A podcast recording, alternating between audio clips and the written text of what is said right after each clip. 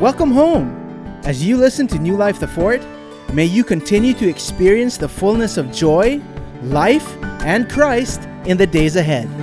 Romans chapter 5, verse 9, we've read this scripture maybe several times the past few weeks. I'm reading from the Passion Translation, and this is how it's rendered in this version. There is still so much more to say of His unfailing love. Everything else will fail, but His love will never fail. For through the blood of Jesus, we have heard the powerful declaration. He declared it, God declared it. You are now righteous in my sight. So as far as God is concerned, the way He sees you, the way He looks at you, there's nothing wrong. You are absolutely perfect in His sight. Because as He is, so are we in this world. If Jesus is perfect, because you are in Him, you are perfect. And because of the sacrifice of Jesus, and this is the point I want to kind of highlight today, you will never experience the wrath of God. You will never, even a single second, even a nanosecond, you will never experience the wrath of God. Father, our prayer is this, that what you're saying here becomes so real in our lives that every time we walk, every walking moment, every waking moment, everywhere we go, we are so aware, God's not mad at me. God loves me so much. He gave His Son. I am washed by the blood. I have been made righteous in His sight. This is our prayer, and I pray that it becomes so real that it melts cancers. It takes away, headaches and colds and even things that should not be in our bodies. Thank you, Lord God. All doubt and fear, they melt away. Thank you, Jesus, because there is no fear in your love. In Jesus' name, amen and amen. Hallelujah. Praise the Lord. Now, I know it's raining, so I want us to declare, in Jerusalem, we're giving to Israel today, this month. But in Israel, they consider rain a blessing. So declare this to maybe 2 or 3 people. Say, it's raining blessings in your house. It's raining blessings in your house. It's raining blessings. God's blessings upon your house is pouring in. Hallelujah. The wrath of God. Many times in our lives, at least in the past, when we hear this, it strikes fear, the wrath of God. And it's not unusual when, maybe they say it as a joke, maybe they say it flippantly, but it's not uncommon to hear. Like, for example, if I say, at least before, I say, oh, I'm going to church, oh, I went to church, and people will go, oh, really? You're going to church? Are you sure you won't be hit by lightning? Baka tamaan ka ng kidlat, We say that because in the back of our heads, we know that God will judge. At least that's the way we were trained. Really, that's coming out of the fact that at least in the scripture, we've been made more aware of the wrath of God more than the love of God. Well, in this place, in this church, our focus is the love of God. Because it is the love of God that's more enduring. His mercy endures forever. The beginning of that is, the Lord is good, He is good, and His love endures forever. And so why would we focus on something that's already past and passing away? The judgment, the anger, the wrath of God for the believers. The believers, the focus is His goodness, His love. It is the goodness of God that brings people to repentance, as the scripture have said. But it's also true in the scripture, at least, that it's for people who don't believe, it's the wrath of God is a great possibility. I'll give you a statement later on that some of you might be shocked, but let me read the scripture in Hebrews chapter 10, verse 31, because we're not denying that God's anger is there, but not maybe for the reason that a lot of people think. Hebrews chapter 10, verse 31, it says here, it is a fearful thing to fall into the hands of the living God. And that's New Testament. But of course, he's speaking to the Jews. He's speaking to Hebrews. But the good news is This is not for the believer. If you're a believer, say, it's not for me. Because we just read, you will never experience the wrath of God. Some people say wrath of God. I don't know what you choose, wrath or wrath. It's the same. The Bible says that for those who believe, we know that Jesus did not come to condemn us. That's why the scripture says in verse 18 of chapter 3, it says, he who believes in him is not condemned. Any believers in the house? So you're not condemned. Right after that, it follows, but he who does not believe, somebody say believe. Say does not believe. What's the statement? It says, is condemned already.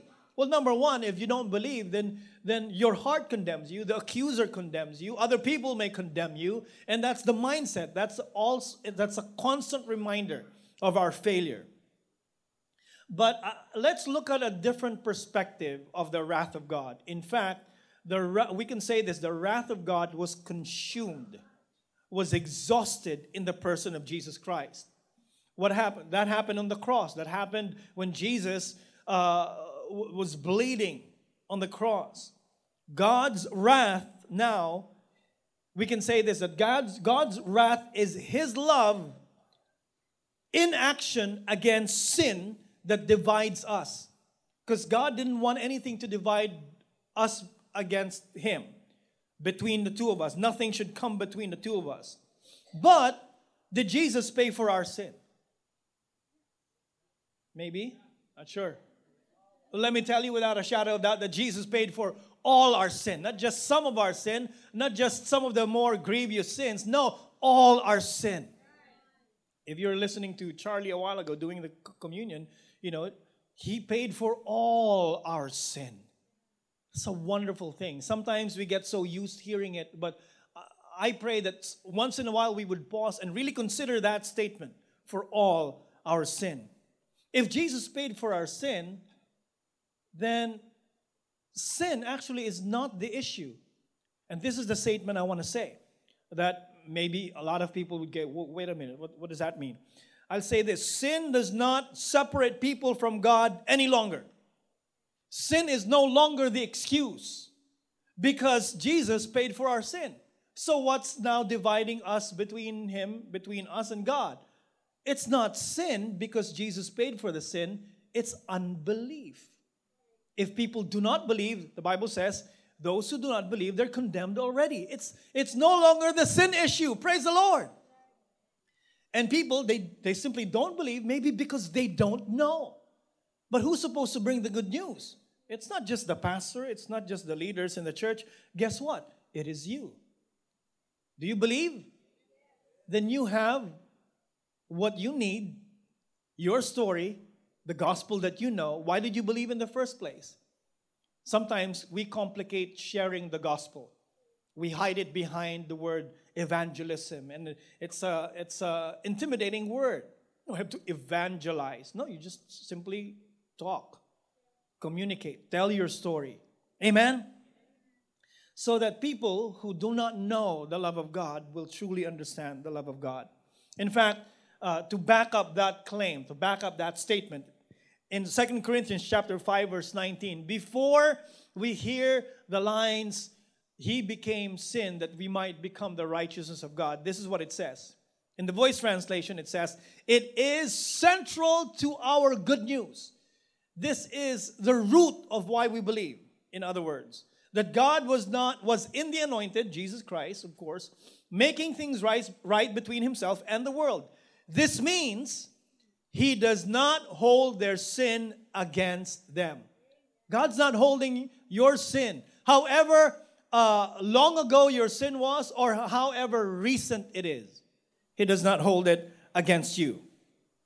There's this guy, he's a great preacher. In fact, his brother is John Wesley, a revivalist, spoke, you know, the word of God and really, you know, convicted a lot of people and people.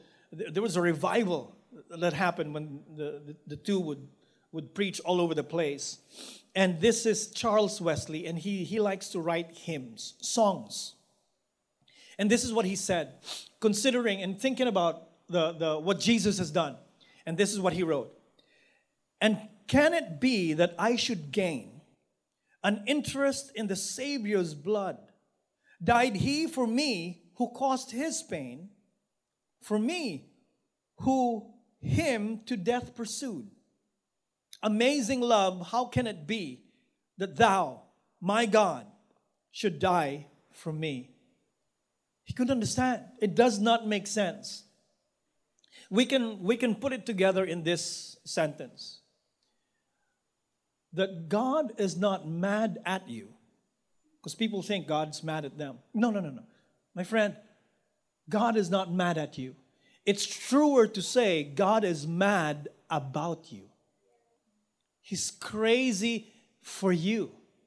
Crazy for you. God is crazy for me. I don't know if you've fallen head over heels over somebody that you can't stop thinking about them. When you wake up in the morning, when you check your phone, when you make your coffee, when you eat your breakfast, when you go to work, you're just thinking about that person. Oh, to tell you the truth, this is exactly how I feel each and every day. Pastor Mitch. True. I can't help it.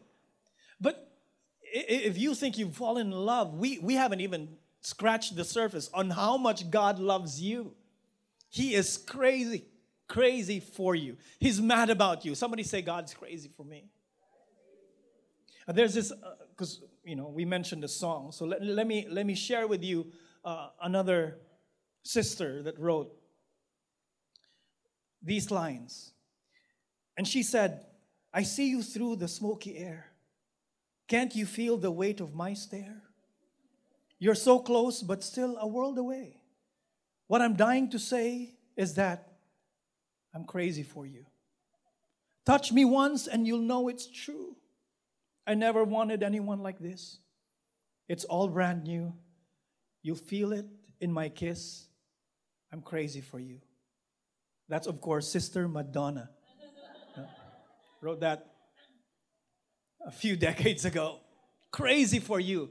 Let's think about God being crazy for you. Of course, when we think about somebody crazy, somebody who's lost his mind, somebody who's willing to do something extreme just to display their undying devotion towards that person. Well, God did not just say that He loves you. He actually demonstrated, I love you. Ladies, all the ladies in the house, just wave your hand towards me. There you go. Okay. Some of you are still thinking, that's me. Yes, of course. That's you, right? If somebody is courting you, and it's nice to hear. And somebody that you like, because somebody can court you and you don't like them. It's kind of, please leave me alone, right? I mean, but if somebody likes you and you like them back, but you don't want to show it right away, you want to see how hard they will pursue. And they say these wonderful, beautiful words that when you hear them, your heart palpitates. It's nice to hear the words, I love you. Ladies, wives, you like your husband to declare, I love you, right? To say, right? Of course. Sabi ni Pastor Mitch, right? It's one thing to hear it, though, but you're also wanting to see a bit of demonstration of it. It's nice to have the words with the actions, and they match. And God does not just declare it, He demonstrated His love for us, as Scripture said. Well, speaking about crazy things, before we tap into the New Testament, there have been crazy things that we see in the Old Testament. When you read some of the things that the prophets have done, because we look at some of these guys in the Old Testament, and they're like they're superhuman beings. How could they do these things? It's amazing what they've done. You just read Hebrews chapter 11, and it chronicles, it records some of the things that people have done there. They gave their lives, they did this, they left that, they performed mighty, mighty deeds. And when you compare yourself to these people, you feel like, wow, that's absolutely not me. I don't know if I have what it takes to do that. And if we look at it, just scheming some of the things. Like, for example, in the Old Testament, you have, of course, Abraham, who didn't know God, and God said to him, God speaks to him and says, okay, Abraham, you used to worship other gods, but I want you now to leave your family, leave your land, and go to a place that I will show you. It's crazy. Just hear somebody you don't even worship and then have that conviction to say, hey, I think it's true. Let's leave. Or you have a prophet in Isaiah. We like reading Isaiah. Some one of those wonderful prophecies and scriptures about Jesus Christ is there. But did you know that one time God told Isaiah when God instructs his prophets to do something, they're displaying a prophetic act that this is what's going to happen to the land if you don't follow this, such and such. Okay? So one time, God asked Isaiah to walk around naked. Now, I believe God is not going to do this at this time. It was during that time. Because he was walking around naked and barefoot. And he was doing it for 3 years. Can you imagine the man of God? If you have children walking around and you see the man of God, oh, that's him again. Now, kids, close your eyes. Walking around naked. One time, Jeremiah, the one who wrote Lamentations, and he was trying to convince. He was crying out for his people. Listen to what God is saying. This is the coming judgment. If we don't follow, this is what's going to happen. He was warning the king, warning the people, and people thought he was crazy. You know, here he is again. He's going to complain. He's going to do all these things, but he was just crying out. One time God instructed him. Interesting instruction. God says to him, I want you to get yourself a linen underwear. In other words, it's something that you need to be wearing. He says, I want you to wear it, but don't let any water touch it. Translation, don't wash your undies. And wear it for a while. Wear it for a while. And he says, after a while, he says, okay, now take them off. And then I want you to put it between a rock, cleft of a rock. Leave it there for I don't know how long. And then God tells him to go back and check it out and see what happened. And of course, it's already rotten. And he was just displaying, this is the pride of Israel. This is how you thought because of that you're proud people, but it's going to crumble. It's going to get rotten. Well, there's another guy. His name is Ezekiel. Of course, we can go through some of the other prophets. Ezekiel is an interesting guy. If you think these guys were crazy, this guy, God tells him, Ezekiel chapter 4, God tells him, wakes up. And these are the days that you wish, I don't know if sometimes you wish, maybe I shouldn't have gotten out of bed. Maybe it's better to just lay down there and let this day pass. Ezekiel wakes up one time and God tells him, okay, I want you to make a miniature city, a model of the city of Jerusalem, because it'll be under siege. Enemies will come and surround it. So I want you to make a city, and then that's Jerusalem, and it'll be surrounded by enemies under siege. Now, then I want you to lie down on one side for 390 days, and on another side, 40 days. That's equivalent to 14 months lying down. And then God says, to make sure you don't move, I will tie you with a rope. Now, who would say, Lord, me, I want to do that? Nobody would probably volunteer. But Ezekiel was crazy enough to do that. And then, to top it up, it didn't end there. God said, okay, now during your days of lying down on one side, I want you to eat bread worse than the beggars would eat. In fact, don't drink too much water. It will be measured. You can't drink too much water. And then God says, by the way, I want you to cook the bread. I want you to bake the bread over human poop. Hello, internet. Human dung. And then this is when Ezekiel said, okay, hold on, Lord. I can make the miniature map and the siege. I can lie down on one side for 14 months and stuff. I will eat bread like you said. I will drink water like you said. But can we use cow dung instead? Right? And God said, okay, fine. And then the next chapter, God says to him, okay, this time, I don't know if you'll be excited to wake up the next day. Okay, what's God going to say? God tells him, no, I want you to get a sword, and shave your head. I don't know if you've ever shaved with a blade. And it can get tricky. You have people, you know, with multiple, right? Using a sword to shave is challenging. But God says, I want you to use a sword and shave your head. And then collect the hair and divide it in three.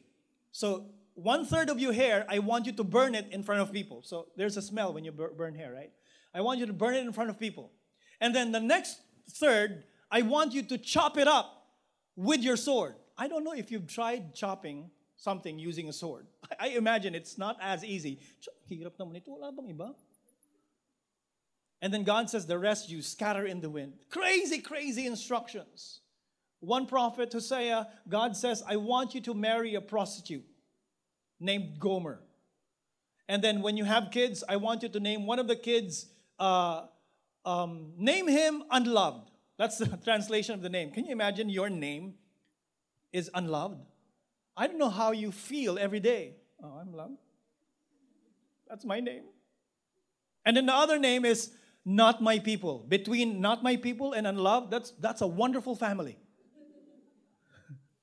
Crazy things, but these guys were willing enough to follow crazy, extreme instructions because they're devoted to God and they love their people. Now, we can look at these and go, maybe I don't have what it takes. I think if our mindset is that, I think we have the wrong perspective. If you look at yourself, you will always have limitations and you will magnify what you cannot do.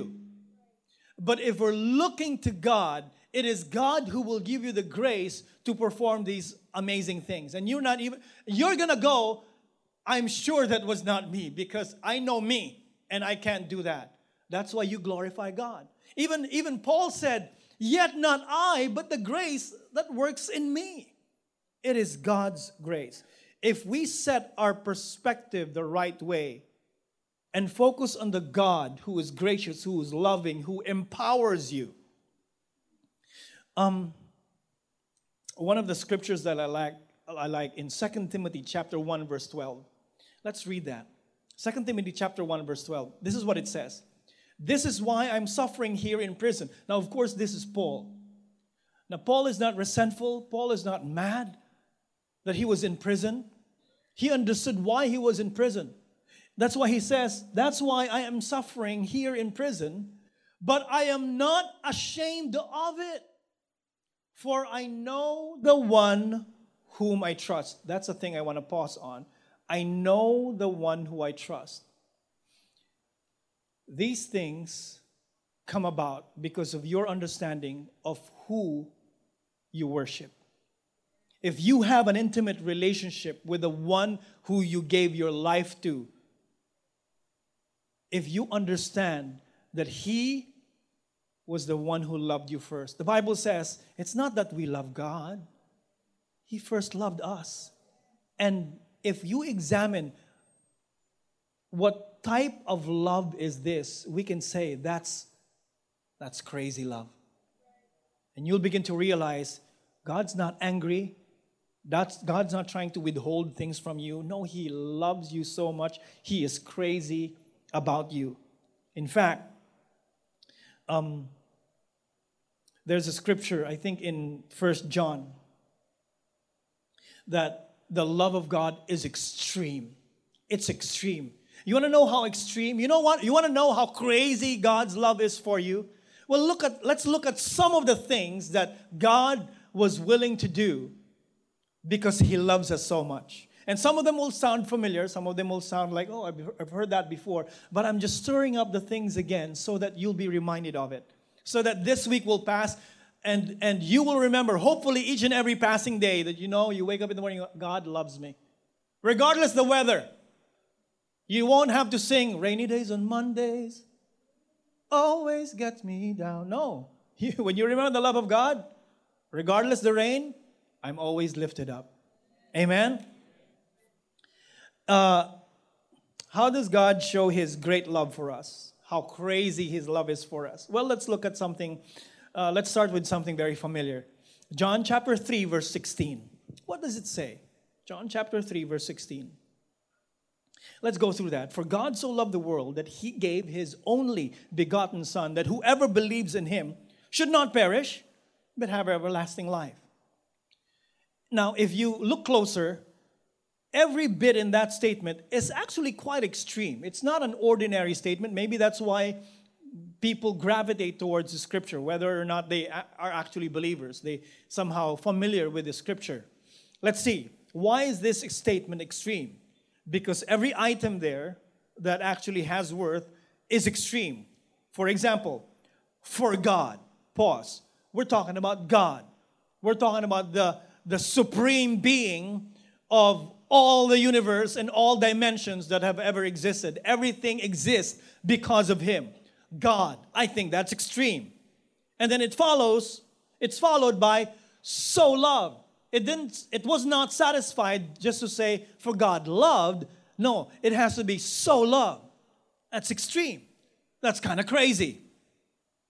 So loved the world. It didn't say a particular nation. It didn't mention a particular tribe. It didn't mention a particular group of people. No, it's all inclusive. Everybody, the world, people, in the past, in the present, in the future. He loved the world so much. And let me tell you, some of our actions are not love-worthy, at least for other people. But God looked past all these things, and he looks to you, and he says, I love you. I love you so much that what? That he gave his only begotten Son. Only, when you say only, this is it. That's extreme. There's no one else. You know, when I was a new Christian, I heard a statement from somebody I respect. You know, and I didn't quite, I know it was a powerful statement. Sometimes you hear those, but you don't fully understand what it means. I started understanding what it meant when you know, we had our own children. He said this, you know, as a father, he said, as a father, because he was mentioning this, he said, as a father, I love my kids. He has a couple of boys. I love my kids. In fact, if it's between you and my children that I need to save, I'm sorry, I love you as a friend, but I will save my kids. And that's true for parents, right? You gravitate towards saving your children. And if you maybe have time, because you're a good person, if you have time, if you still have a moment, you'll try to save other people. But you first want to save. That's the instinct. That's the reflex of a parent. And then he says, let's go a step higher. If I really love you, then I would be willing to give my life to save you. If I could save you, and if I could save my kids by giving my life, I would do it. And that's kind of intense.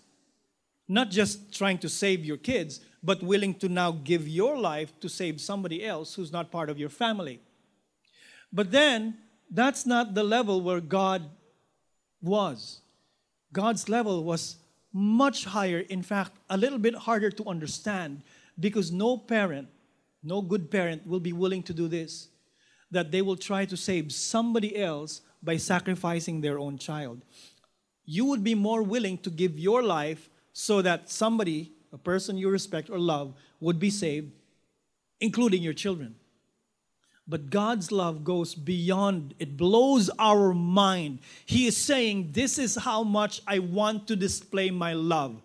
It will blow your mind. I will send my only begotten Son so that you will be saved. In fact, it says here that whoever believes, whoever is an extreme statement. It's an extreme word because it includes everybody who is willing.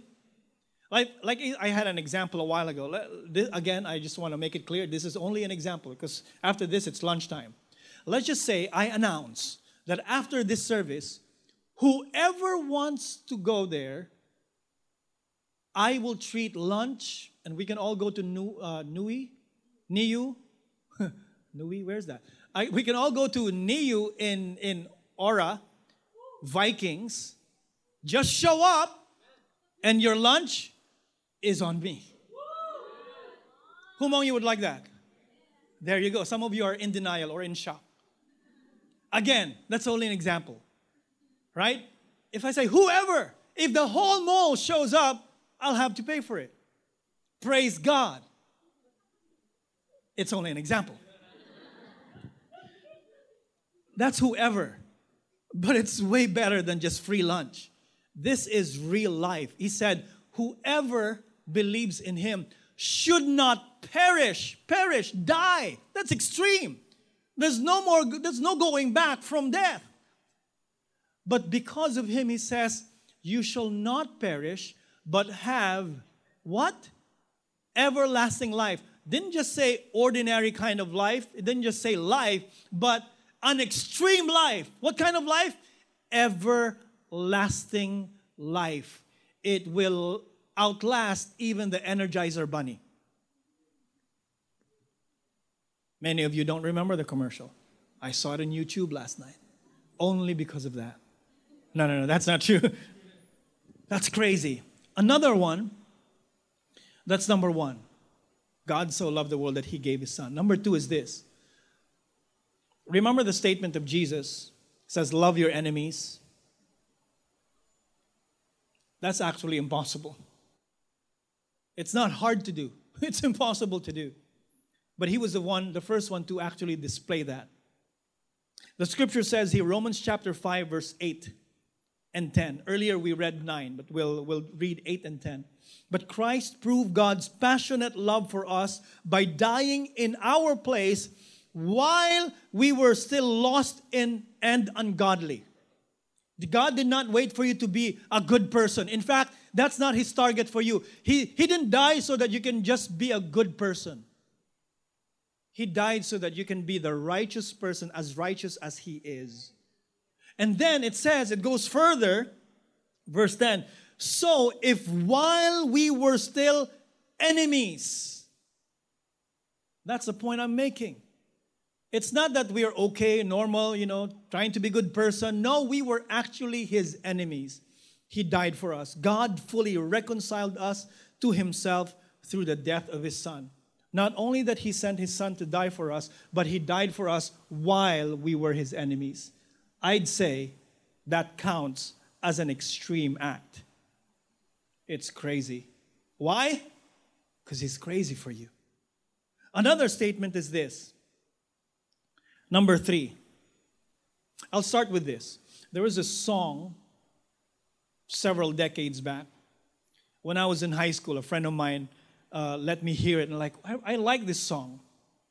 And the title of the song is Get Here. And the line goes like this. Okay, it's interesting because it says, of course, we're thinking that these two people, they have a romantic relationship and they're separated, but they want to be together. And so the singer is saying, I want you to be with me. And she says it like this. You can reach me by sailboat. Climb a tree and swing rope to rope. Take a sled and slide down the slope into these arms of mine. You can jump on a speedy colt, cross the border in a blaze of hope. I don't care how you get here, just get here if you can. I don't care how you get here, but just get here if you can. It goes on to say there are hills and mountains and all these things that divides us. But I don't care about those. Do whatever it takes. Just get here. And to a certain degree, religion has taught us that we can do this. I don't know what you need to do, but you need to do whatever it takes for you to get to heaven. That's why there are certain religions, they will go to extremes. They will sacrifice their life and sacrifice the life of other people. Just because they believe if they do that, they will go to heaven. Religion teaches us that. But then we realize that there's nothing that we can do. Try as hard as we could. We can never get there until we understand that we don't have what it takes to get there. That's why he came here, so that he can bring us there. He was the only bridge that can he's the only person that can bridge the gap. And here's the scripture here. Philippians chapter 2, verse 5 to 8. I'll read it in the Passion Translation. There are several. It's one thing for God to just leave heaven. He didn't just simply leave heaven and just be on earth. There are certain things that he left behind. He was willing to let go of that so that he can be with us. And then we can be with him forever. Let's read. And consider the example that Jesus, the Anointed One, has set before us. Let his mindset become your motivation. Let the way he thinks, let this mind be in you as it was with Christ Jesus. In other words, verse 6, he existed in the form of God, yet he gave no thought to seizing equality with God as his supreme prize. He didn't hold on to being God, to exploit being God. That's what the Bible says. Next verse. Instead, he emptied himself. That's the first. First step is he emptied himself of his outward glory by reducing himself to the form of a lowly servant. He became human. That's number two. He became human. He humbled himself as a man, not just any human, but as a man, number three, and became vulnerable. So he emptied himself, one. Number two, he became human. Number three, he became not just any human, but he became a man, and then a vulnerable man at that, and was obedient, number one, obedient to death. And not just, that's number six, obedient to death. And not just any kind of death, but a criminal's death.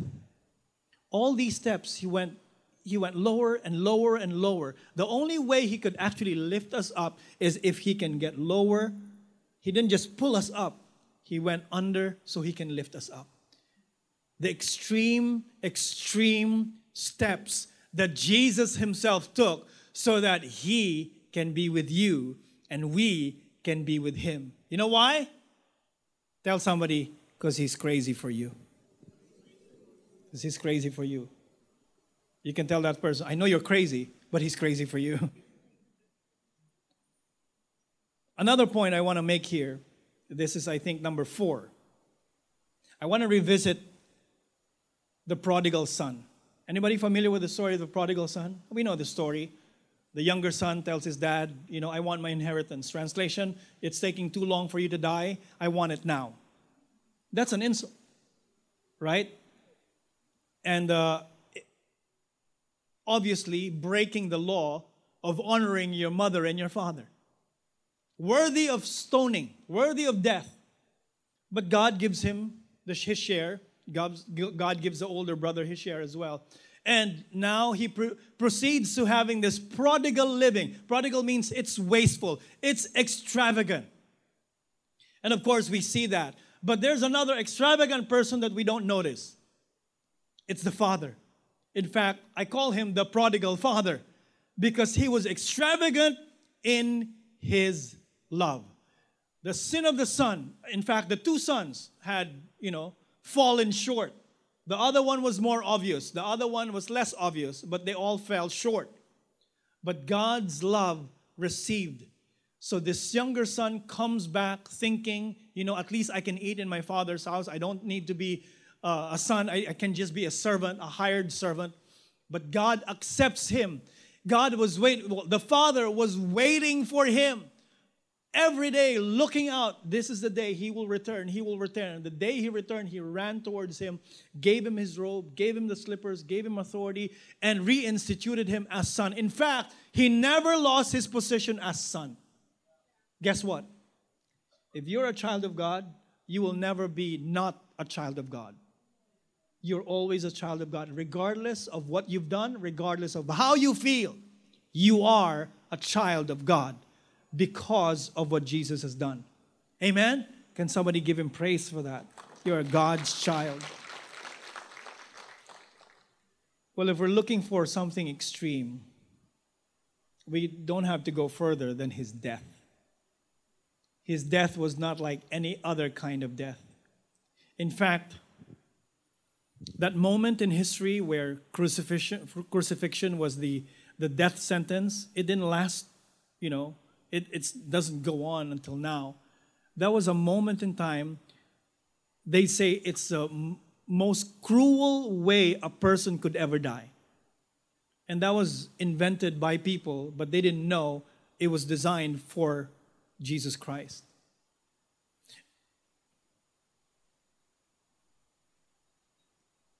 Sometimes when we try to explain how painful, we experience some pain. And I remember our kids, we asked this to our kids. And I remember going to the hospital, you know, a few years back, and the doctor would ask me, how much pain are you in? Between 1 to 10, what is it? And so we would give, you know, is it 8? Is it 9? Is it too extreme? Is it 10? Because if we can't bear it, we'd say, it's too much, it's 10, it's 10, it's, and the word we use is the word excruciating. It's excruciating pain. That's an interesting word. It comes from the Latin, excruciatus. You know what it means? It means out of the cross, excruciatus. Because if you can't explain the pain anymore, you have to go to the cross to explain what it is. It's too much pain. But in fact, the truth is, we don't know. We don't know what it cost him to bear our sin upon the cross. The song says, it's too much pain. But Jesus was willing. His blood was shed, not just on the cross, but between two gardens. From the Garden of Gethsemane all the way to the garden tomb, he shed his blood. Why? Because our sin, the fall, started in another garden way back. And Jesus paid all the way back there and all the way to the future for all our sin on the cross. Last few things before I end. There's another song that came to mind. Okay lang ba? No, song goes like this. I don't know if you're familiar with it. It says, I will do anything for love. I will do anything, right? I will do anything. That's a great declaration. And then later it says, but I won't do that. I'll do anything. I'll do anything for that. But, you know, I'll do anything for love, but I won't do that. Praise God, this is not what Jesus said. I'll do anything, but I won't do that. He was willing to go through some of the most painful things because he knows being with him, we will experience the most joyful thing. So, it's simply saying that when you say that song, when you say that line, I will do anything, but I won't do that. It means that there are certain lines that you don't want to cross. I'll do anything, but not this one. I draw the line here. I will not cross that. But praise God, Jesus carried the cross, and he bore the cross, and died on the cross, and there was no cross. There was nothing that he was not willing to do for you and for me. Why? I think he's crazy in love for you. Crazy in love with you. I don't know if you're the type of person who, because you love somebody so much, you want them to be a part of your skin. You write their names as a tattoo, or if you're a little bit more crazy, you will want their picture on your chest. Okay, you're at the top. I love you so much. Boom. Their face is right there. Problem is, it's nice when you're younger, but as you get older, it droops. Or so they say, because I haven't experienced it and never will. It droops. So you can go, who's that? Right? Started out as a model and then it ended up as Jabba the Hutt or something. It just became big. But there's this interesting, when I was in high school, I think we were ending high school, and one of the teachers were giving us notes, and then she wrote a scripture that I thought was nice, really nice. But I was not saved. You know, I wasn't thinking about, oh, God loves me. I was just thinking, wow, this is a nice scripture you can use, or nice line you can use when you like a girl, That's what I was thinking. Imagine how holy I was thinking before I met Pastor Mitch. But since I met Pastor Mitch, I've forgotten all the girls I've ever loved before. That's a song, right? The line goes like this in Isaiah. I will never forget you. I have inscribed your name in the palm of my hand. Well, that's an interesting line. But I didn't understand it then until I understood what happened on the cross. Because Jesus did not have a tattoo of my name, did not have my face on his body, but he wrote my name on the palm of his hands using a nail, and his scars bear my very person on him. This is extreme. This is extreme love, and love that can't be understood. In fact, let me share this with you. You and I, when Jesus returns, we will have glorified bodies. Glorified, wonderful, perfect bodies. That's why I don't understand why Jesus would choose that his scars remain in his body, because scars mean it's imperfect. And his scars, I'd say, I'll propose you this. His scars were not just here. His back was shattered. What other scars does he carry to display his love? That's why I believe when we see him with our perfect bodies and we see his body, we have no choice. Our knees will bow down and go, you love me so much. You love me so much. I'll end with this. There's this hymn that I found. I want to share with you. God is crazy about you. God's crazy about you. I remember one time Pastor Mitch and Sammy, our daughter, she's 10 now, but when she was much younger, they liked to be face to face. And I remember one time, I don't remember how old she was, but she was quite young. One time, because Pastor Mitch has his beautiful big brown eyes, right? I mean, you can see it from here. She can see everything.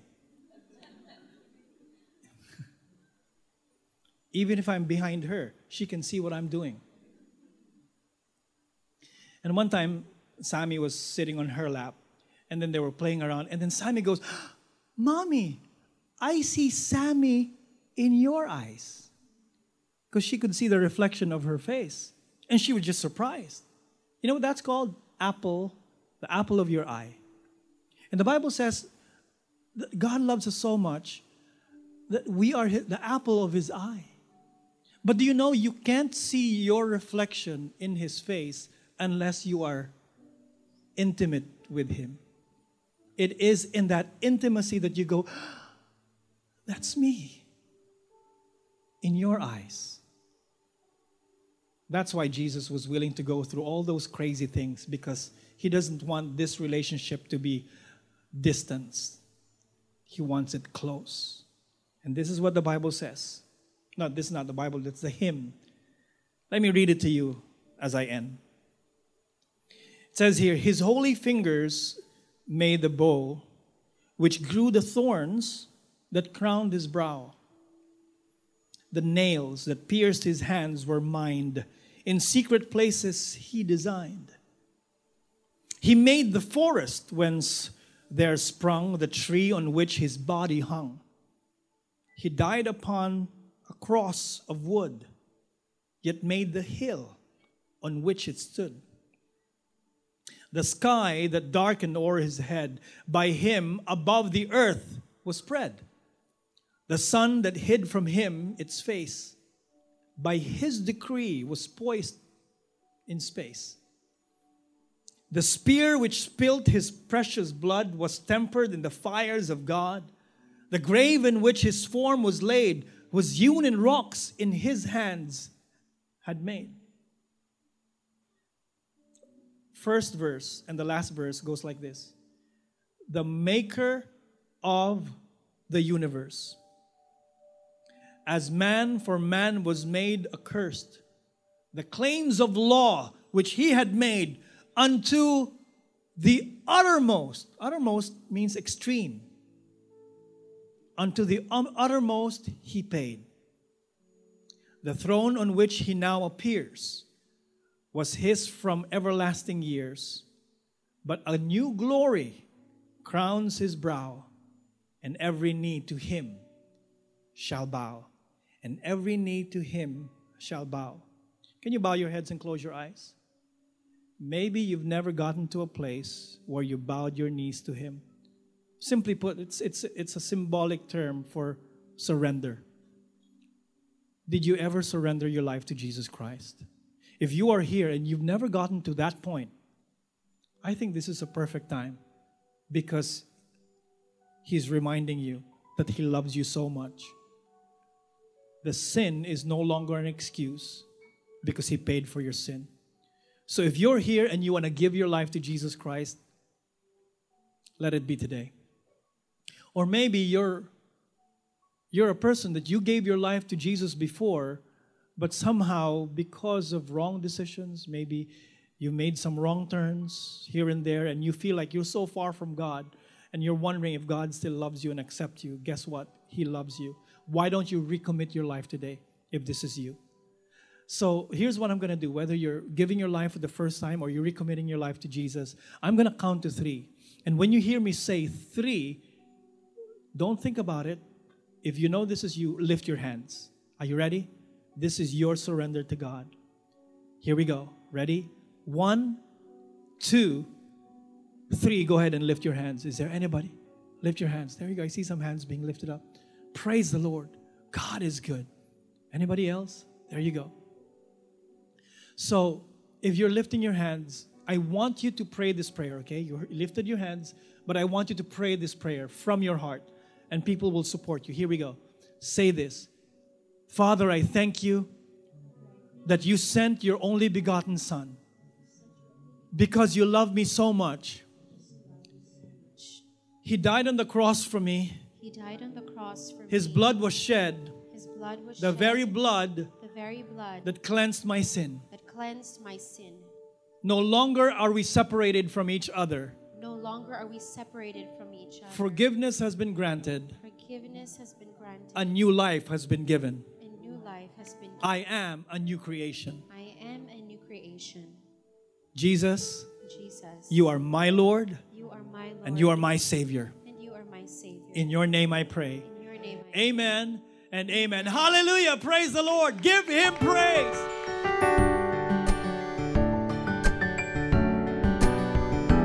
Thank you for listening. For more information, follow us on social media or visit us at newlifethefort.com.